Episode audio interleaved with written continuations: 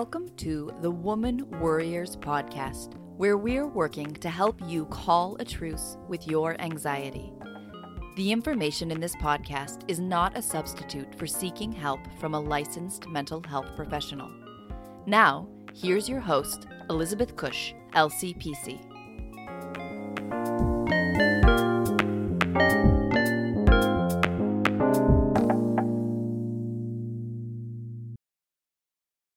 Welcome back to the Woman Warriors podcast. Thank you for tuning in. Thank you for following us on social media. Thank you for all the amazing reviews and positive feedback for the podcast. We aim to help you feel supported in your role as a worried woman, a stressed out woman, an overwhelmed, overworked, busy woman. And so hopefully, this podcast is finding you where you are and helping you become more of the warrior woman that you would like to be in your life. You can follow us on social media at Woman Warriors on Twitter, Instagram, and Facebook. You can also subscribe to the Woman Warriors and Progression Counseling newsletter that comes out monthly with updates on the podcast as well as updates on my private practice here in Annapolis, Maryland, and my thoughts on the world.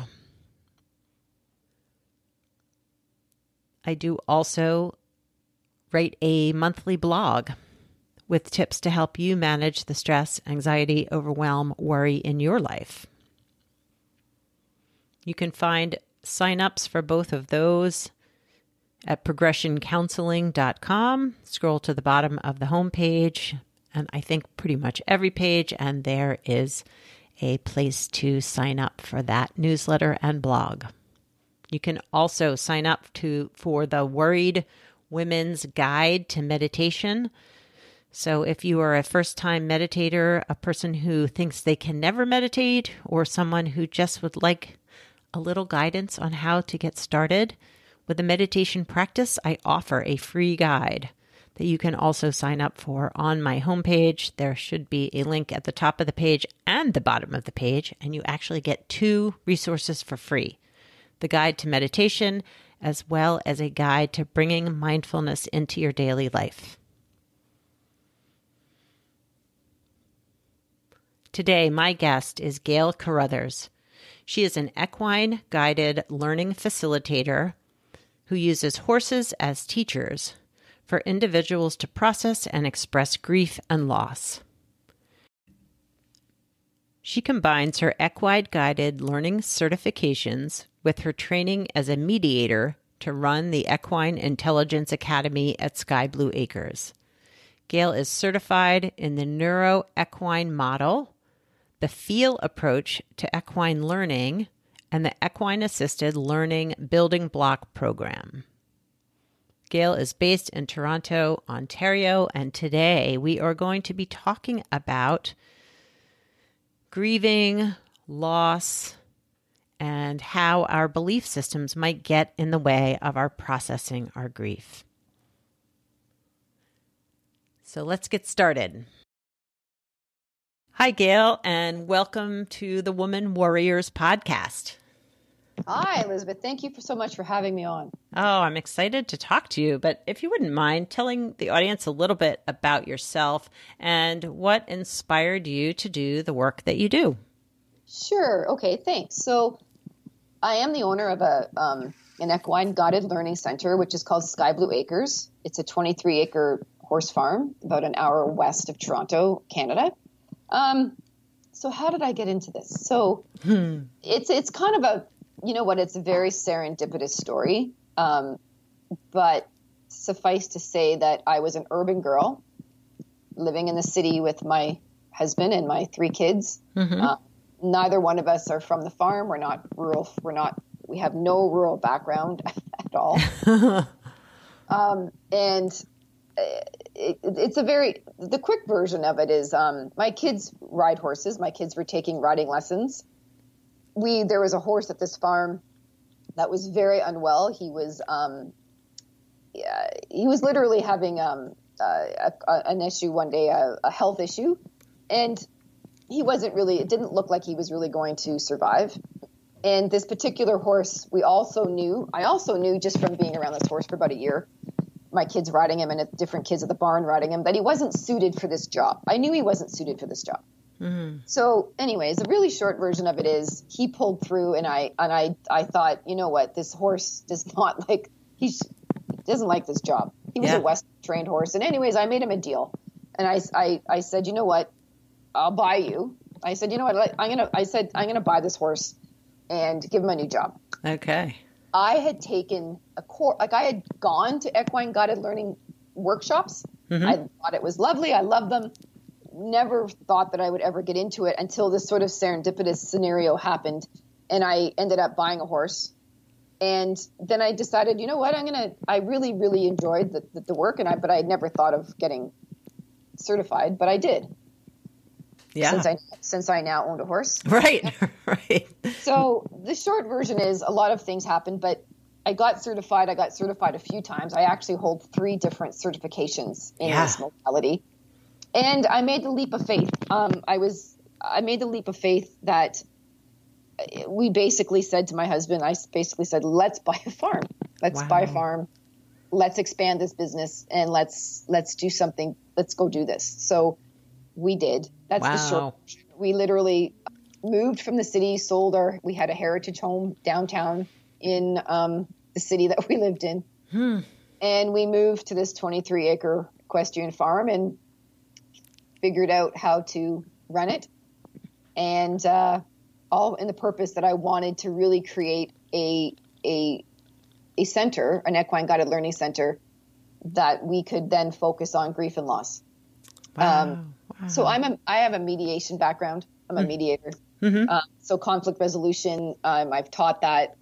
So there's that that kind of context, but years and years ago, my, you know, almost seems like probably 25 years ago, I, I momentarily had thought of becoming a funeral director. Oh, wow. But I just, it, it just didn't work out. Like I, there was parts of the course I didn't want to have to embalm. there was yeah. parts of the course that I just wasn't, you know, it didn't completely fit, but I did, after my father had passed away, I, I had really considered doing that. Mm. And so serendipitously, 25 years later, it kind of all kind of came back. So yeah. that's a kind of a, an abbreviated version of it. But suffice to say, I was not intent. Like if you had told me, at, you know, I was going to one day live on a farm, and I now own six horses, and I yeah. board six, so there's 12 horses on this farm. Wow.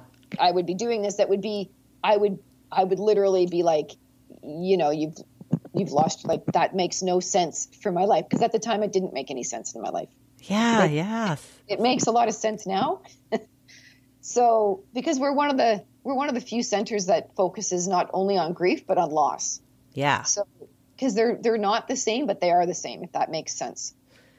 Yes, yes, it does. Um, and I think that was kind of my next exploration. That you know, we tend to think about grief and loss as like all surrounding death, but yeah. loss can be and grieving. We can a lot, I feel like a lot of us are grieving right now the loss of the life we had prior to the coronavirus. And who knows when this episode will air. But I mean, I know, but you know, who knows if when this episode airs, we will still be in this same sort of sphere of restricted living.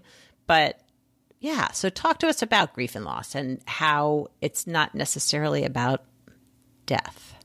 Yeah, of course. So obviously, grief is the very. You're right, Elizabeth. The very first thing that we associate it with is is the grieving of a loved one, mm-hmm. someone who has physically departed our world, and of course, that's a huge part of of the modality and the makeup that, of the work that we do here. But but I am, as I said earlier, I am a mediator. Mm-hmm. So there's I am well aware of the other section, uh, the other part of our lives that we experience loss in that we grieve as well. And that is like divorce. Mm. Divorce is huge, right? Like that's a huge life change. So the oh, really yeah. the, the, better way to really cons- to look at loss or even like the grief is life like when we have major life disruptions. Mm-hmm. So divorce is one of those, obviously the physical death of a spouse or a child or a family member or a parent, a sibling, but also disruptions like you've had a like you've lost your job at midlife. And oh. that's like like your identity is so caught up into what who we are and what we do. Yeah. Um, maybe I should say who we are is caught up into what we do. So losing of your job at, at a certain age, not so much let's say when you're 25, but when you're 50 and you've had that same sort of job for decades, that there is a huge grieving process because that's where you your identity is caught up into that. Um, your work co- your coworkers have become very close. You've worked with them for years or decades, even. It's the loss of, of income, yeah. and that uncertainty as to the grief of of how you maybe your lifestyle is going to have to shift huge Oh my kind how- gosh. right like so that lifestyle shift all those components are are steps towards on how we emotionally and psychologically i'm going to even call it positive mental health it affects our positive mental health and it's a, it's where we we will get we will get triggered into grief grief is literally the absence of the grieving of something that's is no longer there right Yeah. um, and it, it's it's it's obviously I think we all intu- intuitively understand it's much more profound than sadness Yeah. Uh, so much more. because grief is it's it's it's such a deep emotional response. Mm. It's such a deep, but it's also it's almost like it's hardwired into us. You know, it, it is grieving on an emotional level is really our way of working. Th- when we hear people say you've got to work through a grief, mm-hmm. that's the context of that is the process. Grieving is the process of that, literally, of that movement through to get in. And I'm not saying that you're going to get to another side and you're going to be different. You will be altered, but it's that because we no longer uh, this. You know, I'm not suggesting that we get over grief because we don't Yeah. We simply learn to cope in a different way. Uh, we have new normals, we have new new new ways of managing it. But the the intensity can arc. It can have its peaks and it can have its valleys. Not to say again that they cannot come up years and and even decades later because it can. But we do have the ability to peak and valley in our grief and we're literally made up to do that. Like we we're hardwired to have peaks and valleys in grief. We're not supposed to stay in grief continuously. Right. Right. Well, what I say is that what I mean by you're not supposed to stay in it. What I mean is the severity of it. Like we we are we are hardwired to go up and down in our peaks and valleys. Mm-hmm. So the reason I'm saying that is because a lot of people that I work with, they they we get in our own way of in grief because we have this idea that there's a time limit on grief. Oh, yes. I That- find that with my clients all the time. I should be over this. I should be done. Right. And I'm going to tell you, this research on this is exactly the opposite that there hmm. is no timeline. What Yeah. does happen is that, like I was saying, you can go up and down in your peaks and valleys because we do have to get on with our lives. We have to go shopping. We have to go to work. We do have to wash our hair. We do have to take, take care of pets or children, Right. you know, or some. So we, our brains are literally wired to, to, to cope Yeah. in our lives and then literally have our moments where we grieve and we and we cry and we emote and we and we you know we go inside Yeah. and then we come back out of it and so people at times it could be a decade later it could be two decades later and something happens a song comes on the radio or Oh, yeah. a, a picture or a movie or a scent and you're and you're kind of right back there and you're and you're literally like people will be like oh i just burst into tears and it's like i should be over this and it's like why should you be over this Right. Right. Yeah. Yeah. your heart is never going to lose that love for that individual Yeah, and it's interesting. I think what's at least for me, I lost my dad probably almost 4 years ago, not quite, but like what it's what's what I find surprising is that it can be like that just out of nowhere. You know, maybe I dream about him or there's some song or some memory, you know, will get triggered and it's like this sense of like, oh, right, he's gone. you know, and it is so surprising sometimes, but yeah, you're Oh, right. It's like of course we would still feel that sorrow and sadness and loss.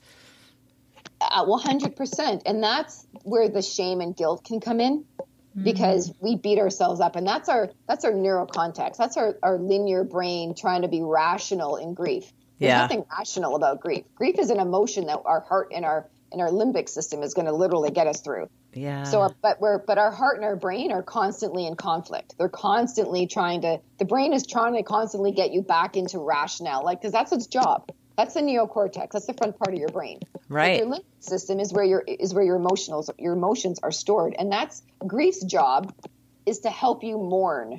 Mm-hmm. It's to help you literally release not the relationship, but just to release the love. Like you're releasing this, like the process of what you no longer have physically, yeah. mm-hmm. and then helping to how to how to transition that into a relationship that looks different, a heart relationship as opposed to a physical relationship. Yeah, yeah. Mm. So so the brain gets in our way and it trips us up. And grief, sorry, um, guilt and shame can come become a huge part of it. You know, I'm feeling guilty or shameful that I'm crying. Yeah. Like it's people are embarrassed by it, and it's like I really, if I can, if if there's one thing that I, that we can really try to drive home for your listeners and my clients and anybody else that comes involved with this is there is no game, sorry, shame or guilt around any of this. Right. You're a human being. You are wired to grieve. You are wired to do this. And that whatever we're feeling, it's it's feelings in that moment that like yeah that the that they're going to come up and that to feel shame just compounds that sense of like trying to stuff it away or not feel it, but they're there. Well, and it's culturally that's what we're taught, right? Culturally, yeah, yeah. grief and crying is not like we're we're we're butted up against culturally. So we're our own natural way of movement through through sadness and grief is is to is to cry and to and to have those moments of despair. But our culture tells us that that's weak. Yeah, boy. And it's and, and it's it's we're doing ourselves a disservice every time we listen to that critical brain of ours, our neocortex that's trying to tell us, slam it down, girl, hold it in, you know, you should be over this. this, this there's nothing logical about that, even though it's coming from the from the lo- right, the logical part.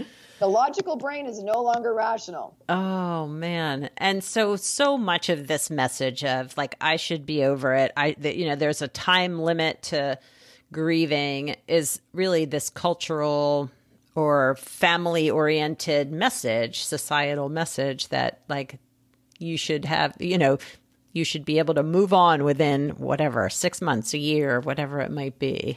For sure. Like so there's two things happening. We have this cultural um, sort of we're not culturally in the west anyways mm-hmm. we're almost allergic to emotions right? Like emotions have their place you know? Yep. Grief uh, sadness anger really are not acceptable. And even joy we're okay with joy, but keep it down, right? You don't want to be. don't be too joyful. Don't be too joyful, right? But the other side to this is there was, and this is again embedded culturally, but Elizabeth Kubler Ross mm-hmm. is who came up with the five stages of grief. Yeah.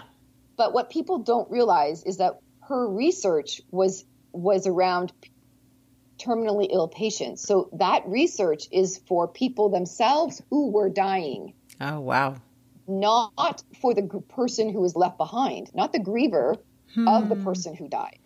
Do you see what I'm saying? I do. So, I do. So those five stages, that whole research that she did was was on terminally ill patients. Yeah. So when you get to the end one where you're in acceptance, it was because the acceptance was about them dying, them losing their lives, and then coming to those that emotional psychological terms with yeah. that. Yeah. What has happened over the decades since that research is that it's became a cult phenomenon that this has now been applied to to to not to, to the griever as opposed to the person who was literally dying. Right. Right. So the new research that has gone into death and dying is shows that there is no time like there is nothing linear about this but people go on but because they have this has been so embedded. It has. Oh my gosh. so embedded right?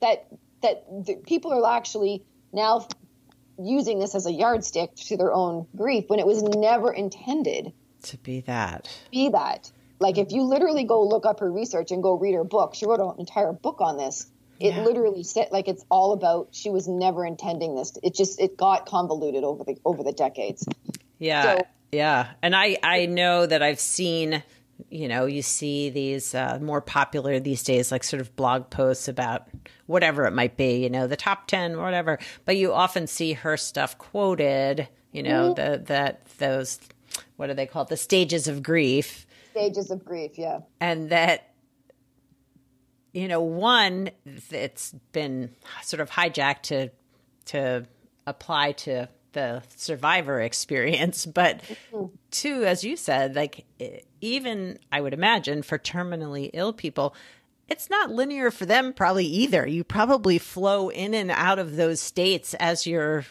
adjusting to the fact that you're dying but also for us who are left behind.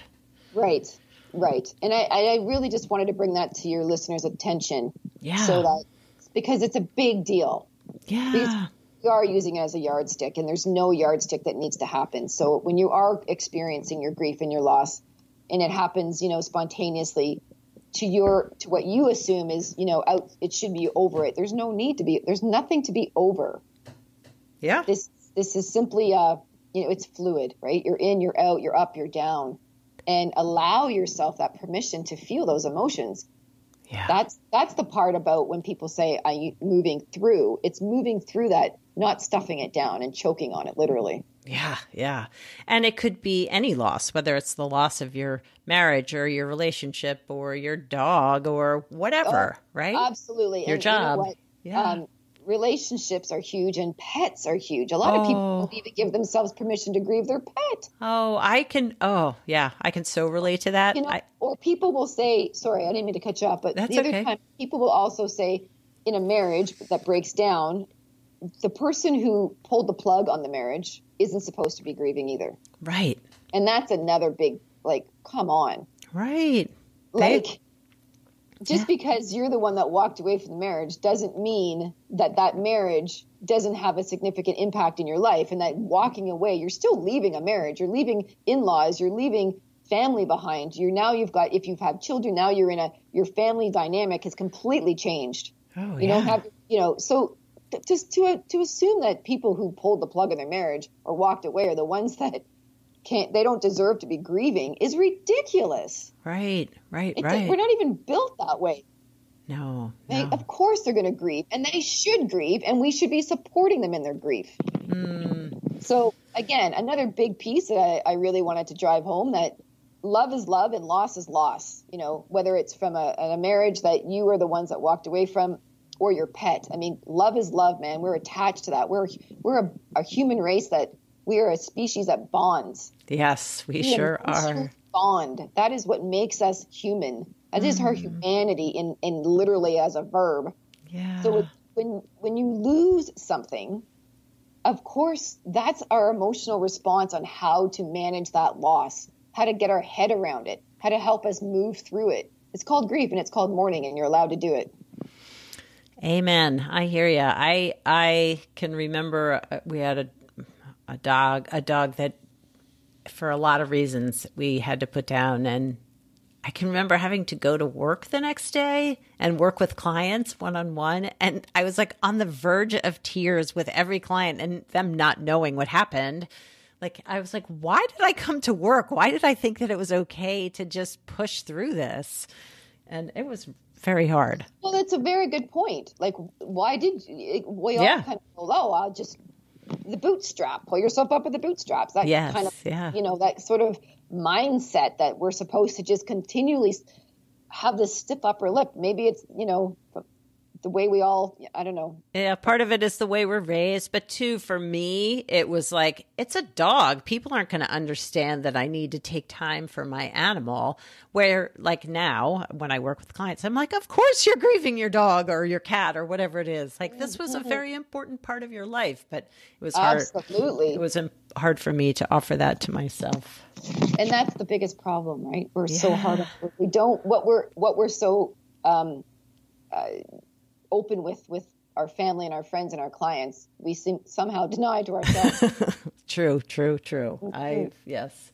So I'm curious how horses um, help your clients work through grief. How is how does sure? Yeah. So I kind of I kind of talked a little bit already about our neocortex and our limbic system. Mm-hmm. So here's why horses are so powerful in this work. So horses are so powerful. First of all, they they share a very similar, if not very similar, limbic system to us. Okay. The limbic system is the part of our brain that houses emotion. Houses it has a, it houses a lot of things, but emotion is pretty much where our emotions stick. Mm-hmm. But their their neocortex, which is their frontal lobe, which is where our language and our rational and our linear thinking, it's it's not as developed as ours. Hence, why they don't have language. Um, so they have survived using their limbic system. So what that means is, for 55 million years, they have they have become what you call them uh, hypersensitive, like a like a biofeedback mechanic or Oh, yeah, yeah. Yeah. to their environment, right? Yeah. So they have had to they because they're a prey animal, meaning that they are preyed upon by a predator. mm-hmm. So they have and they live in a herd. So Right. their herd is the whole herd has become so sensitive because they have to be nonverbal. They can't they can't be vocal or they'll give away their their location to a predator. So they have become nonverbal language, nonverbal communication has been their survival technique. So they have become so adept at literally like the, the rise of an ear, the shift of a shoulder, the rise of a tail, the blink of an eye. That sends um, ripples of energy. So that that when one horse literally raises its shoulder, that sends a ripple of energy through the entire herd, and it and it and it means something. It means A, B, or C. It means something to do. So Right, right. you'll it's not kind of like when you see a flock of birds flying and they all kind of in one ta tandem. They all sh- they all Yeah, shift the right? direction. Yeah. It's Yeah. the same kind of context. It's almost like a group think Yeah. that yeah. they have the ability to communicate literally through energy. Mm. So they know if a if a predator a mile and a half away, they can detect a predator up to a mile and a half away, and they know if that predator just by respiration rate of that predator, Hmm. if it's if it's hungry, if it's you know is it eaten, digestive, they can they can they can feel that energy. Wow. So they are so because they're so sensitive to their environment, they use everything in their environment as information. Whereas we overthink our environment. We're like, oh well, know, that's silly or that's this or that we you know, we don't Right, right. into it. We we we tune out of our environment whereas they tune in. Hmm. So when we work with a horse, because they are so sensitive to this, to energy, emotions are just energy. Hmm. So when we're in the presence of a horse and we're literally mindful of the horse, this is why why working with a facilitator, a skilled facilitator, is the whole point. Because I, I have friends that are like, I have a horse. A horse." And I'm like, well, your horse is telling you all kinds of stuff, but you don't speak horse. You're not Right. paying attention to Yes. their ears or their tail or their.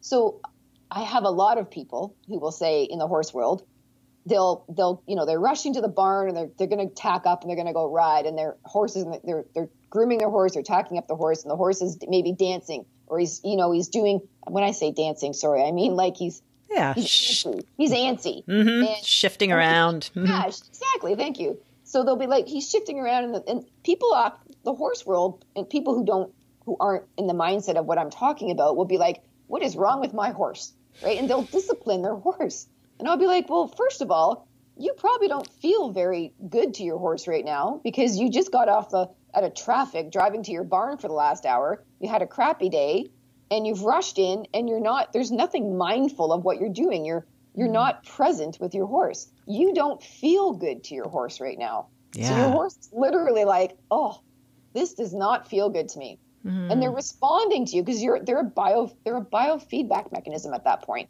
But because they're not aware of what's going on and this is literally a language of the horse, they discipline their horse for being an idiot. And Right. you're like, well, actually, that's not what's going on. So it's when we work with horses in a facilitated setting, that's what happens is I start to read, I read horse. Mhm. So Mhm. I'm reading horses. So if if I'm seeing something going on with the horse, that's my cue to check in with that client. What's mm-hmm. going on? What was what was literally happening in your like? What were you thinking of in that moment? Or I'll know what was going on, and it'll be like, okay, so it, it's it gets a little dicey to do examples, but the Yeah, bottom line yeah, is yeah. they're responding to you emotionally. Yeah. Yeah. That's what's going on. And so what freaks people out is that these horses will respond to them on a level that they there'll be emotions that they're not even they they've buried. Yeah.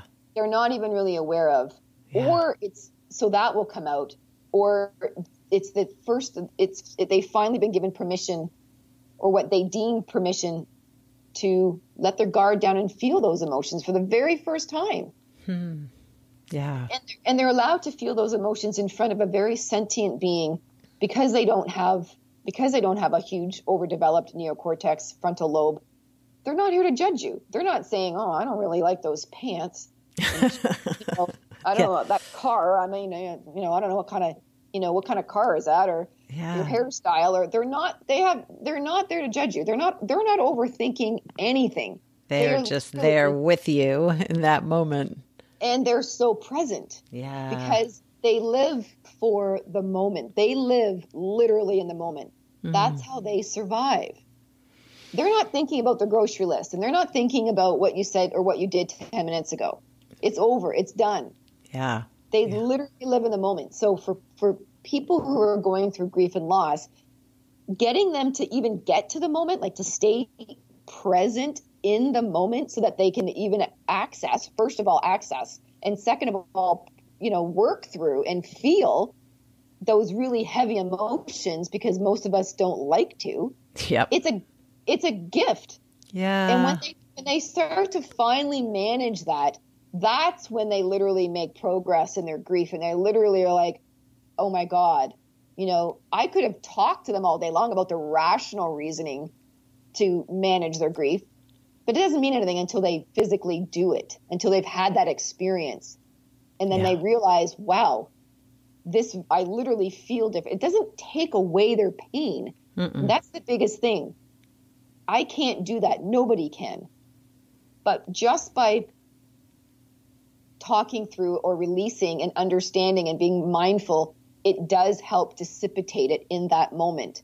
And it does help to help you through your peaks and valleys when you do have it, when Well- you do have those moments. Yeah. Well, I mean, and two, I would imagine that I think for some people, the fear is that if I allow myself to truly feel this pain, loss, these big emotions, that it's going to swallow me up. I'm going to, that's it. Like I'll be gone forever. And I think we learn as we feel the heavy feelings, the big feelings, the difficult feelings, is that we do survive it. We feel it, we work through it, we move fo- into the next thing. Like they come and go in peaks and valleys, like all the other emotions. Absolutely. Yeah. That and that's I think what you said earlier is bang on. Like a lot of people are afraid of it because Oh. they don't. Yeah. They're afraid of it because it's one of the. It's such a human um, response. Yet we're never taught Yep. how to do this, right? Yep. When no one's taught. grief is something that is modeled, by the way. Hmm. It's not taught. No. We could teach it, Yes. but because we don't, so what happens is it gets modeled, Hmm. and the majority of people's modeling is is avoidance. right. Suck it up. Pull up your up. Bootstraps. Right. yes. if people are crying, they tend to want to do so in private. Mm-hmm. They don't really share that grief. They don't really share. And that's another compounding factor in families that are going through grief of a family member. oh, yeah. Because everybody, nobody, nobody, A, we don't know how to grieve on it for ourselves, let alone we don't know how to grieve with somebody else. Yeah. So that that also becomes a compounding factor within families. But that's a whole other story. But that's that's that's pro- that's part of it. Yep. Is because we're so uncomfortable with the context and the topic and the process and the emotions that for ourselves that the next layer of understanding and management is to do this with your love with another loved one who's also being. yeah. So it's it gets complicated. for But sure. we overcomplicate it. Yeah, yeah. And so if there were someone who maybe weren't near, don't live near you in Canada, were experienced grief and loss, are there resources out there that you feel are more relevant to helping them process and move through their grief? So, because here's what I would say, because we're on a, I don't know who's going to ever be listening, like knowing Sure. where people are when they listen to this. But my Yep. first thing I would say is in your area, I would Google what's going on in your area because there's there are. Here's the thing. I, I don't in Canada, anyways, or at least in our province as well. There's a ton of nonprofit organizations who specifically deal with grief and loss. And you know what? A lot of people don't even know about them. Yeah, I, I would say that's true here too. Mm-hmm. A lot of people don't even know about them. And they, if you are going through a grief and loss situation, one of the, at least in Canada, anyways, going to your funeral parlor, those funeral directors, they're they're hugely plugged into the grief and loss community. They know they know they know all they know all the the the um, the numbers or the hotlines or the whatever. Yeah. Lines, they know where to go. They know what to do it. So, you know, even calling up your local funeral home. I know it sounds odd, but they're the ones that are plugged in. That's their that's their whole industry. Yeah, that's yeah. Um, if you're going through someone who is terminal, hospices are another huge resource for people. Oh yeah. Um, and there's hotlines. There's there's all kinds of um, information out there, but you just you do need to do a little bit of research, but not lots. Trust me. A quick Google search, you know, the name of your town, grief support, and boom, you're you'll probably get a dozen or more yeah. links. Yeah. Right away. Um, yeah. You could do a quick Google search on, uh, and any one of those, I was going to say about resources like podcasts or um, books. Any of those resources, like also, if you were to go to the nonprofit groups, they will have resources listed, like books listed on their website. If you were to even go to my website, um, uh, skyblueacres.com, I have a resource page. Yeah. Yeah. That's we have that we offer that to anybody can can go onto our resource page and and if you're not sure where to start start on my resource page like nice. i said it's skyblueacres.com and check there but if you're in no matter where you're listening in north america a quick google search of your city grief support it would pull up a ton of links. Yeah. And so that was going to be my next thing. Like what how do people find you? So skyblueacres.com is your website, but website how else yeah, can people? well, so I'm on Instagram. Nice. Again, it's Sky Blue Acres. We're on Facebook, Sky Blue Acres. Cool. Um, yeah. So it's there, there. We do have our social media uh, platforms to interact with us. Uh, cool. website and our our um, our contact information is on the website. Awesome. Awesome. Mm-hmm. Awesome. Well, Gail, I so appreciate your taking the time to talk to us today. I think this is, you know, grief and loss are things obviously we all experience throughout our lifetime, but it's just not something we all talk about. It's not, and I really wish we would start doing more of this. Yeah, you know, it feels you, really important. It is really important. So, one last thing if there's anybody out there listening to this right now who who is going through your own journey of grief and loss, uh, do you know, do your own googling search, find your own support group, talk to people, don't be silent about it mm Get get the support. And what I mean by support, I don't mean like psycho, you know, I mean non-clinical support because Yeah, it doesn't have to be therapy. It can no, just be yes, right. Grief that's the other thing. This is not a clinical thing. We, this is a natural process. Mm-hmm. You don't need to go to a therapist, right. right? I mean, I'm not suggesting that you shouldn't. I'm simply saying it doesn't have to be. It doesn't have to be something so something so formal. Yeah. yeah. It can be you know, find that person who is comfortable letting you cry, mm. right? Find somebody who's okay. And here's one more thing I'd like to say to the to, to the people who are listening who are who are around somebody who is going through grief and loss. Mm. Don't try to fix it. Yeah, yeah, right? Don't try to fix their grief. Don't try to fix their loss. Don't try to get them to look on the bright side you know what? Your best support is to simply be silent and let them cry. Yeah. Hold their hand, rub their back, get them a cup of tea or a cup of coffee, and let them cry. Let them talk, let them tell stories. Mm-hmm. If it's the same story you've heard for the last, you know, 10th time, let it be the net, let it be 20, let it be 30. Let them tell the stories. Yeah. That's the process. But don't fix it. Yeah. There's nothing you can fix. They don't they're not looking for you to fix it. They're they, looking for connection. Yeah, they want to be heard. Yeah. It's connection. That's all you need to do. And so if you're if you're on whichever side you're on, allow your side yourself to connect. And if you're on the other side of being the support, allow them to connect. Allow yourself to connect without fixing it. Mm, that's great, great advice. Mm-hmm. Well, Again, thank you so much, Gail. I really appreciate your taking the time to talk to us, and uh, I wish you luck with your future endeavors. Yeah, well, thank you again, Elizabeth. It was a pleasure, and thank you again for having me on. It was a it was a pleasure, and and good luck with everything in your podcast as well. So, uh, thank you. I appreciate it.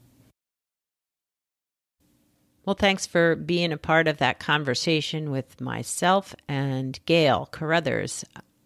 Grief and loss are definitely things that we find uncomfortable when someone's really sad and crying. Just imagine yourself in that space and what it's like to just sit with them and allow them to be sad. It can be really hard and uncomfortable, but as she said, that might be the best thing that you can do for someone is to just be with them and listen and not try to fix it. But two so important to be to allow yourself to feel whatever you're feeling around the losses you've experienced and um,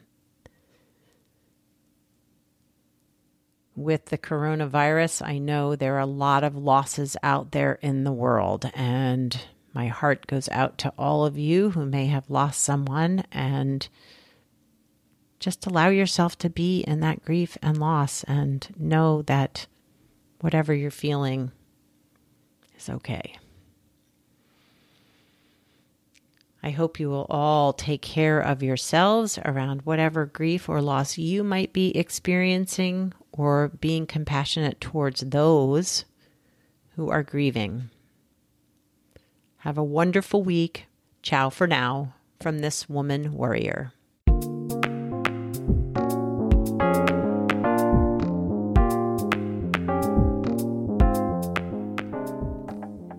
Thanks for listening and subscribing to the Woman Warriors podcast. Music was written and performed by Andy Cush. If you'd like more information on this episode, you can find the show notes, the resources shared today, and links to the guests' profiles at womanwarriors.com.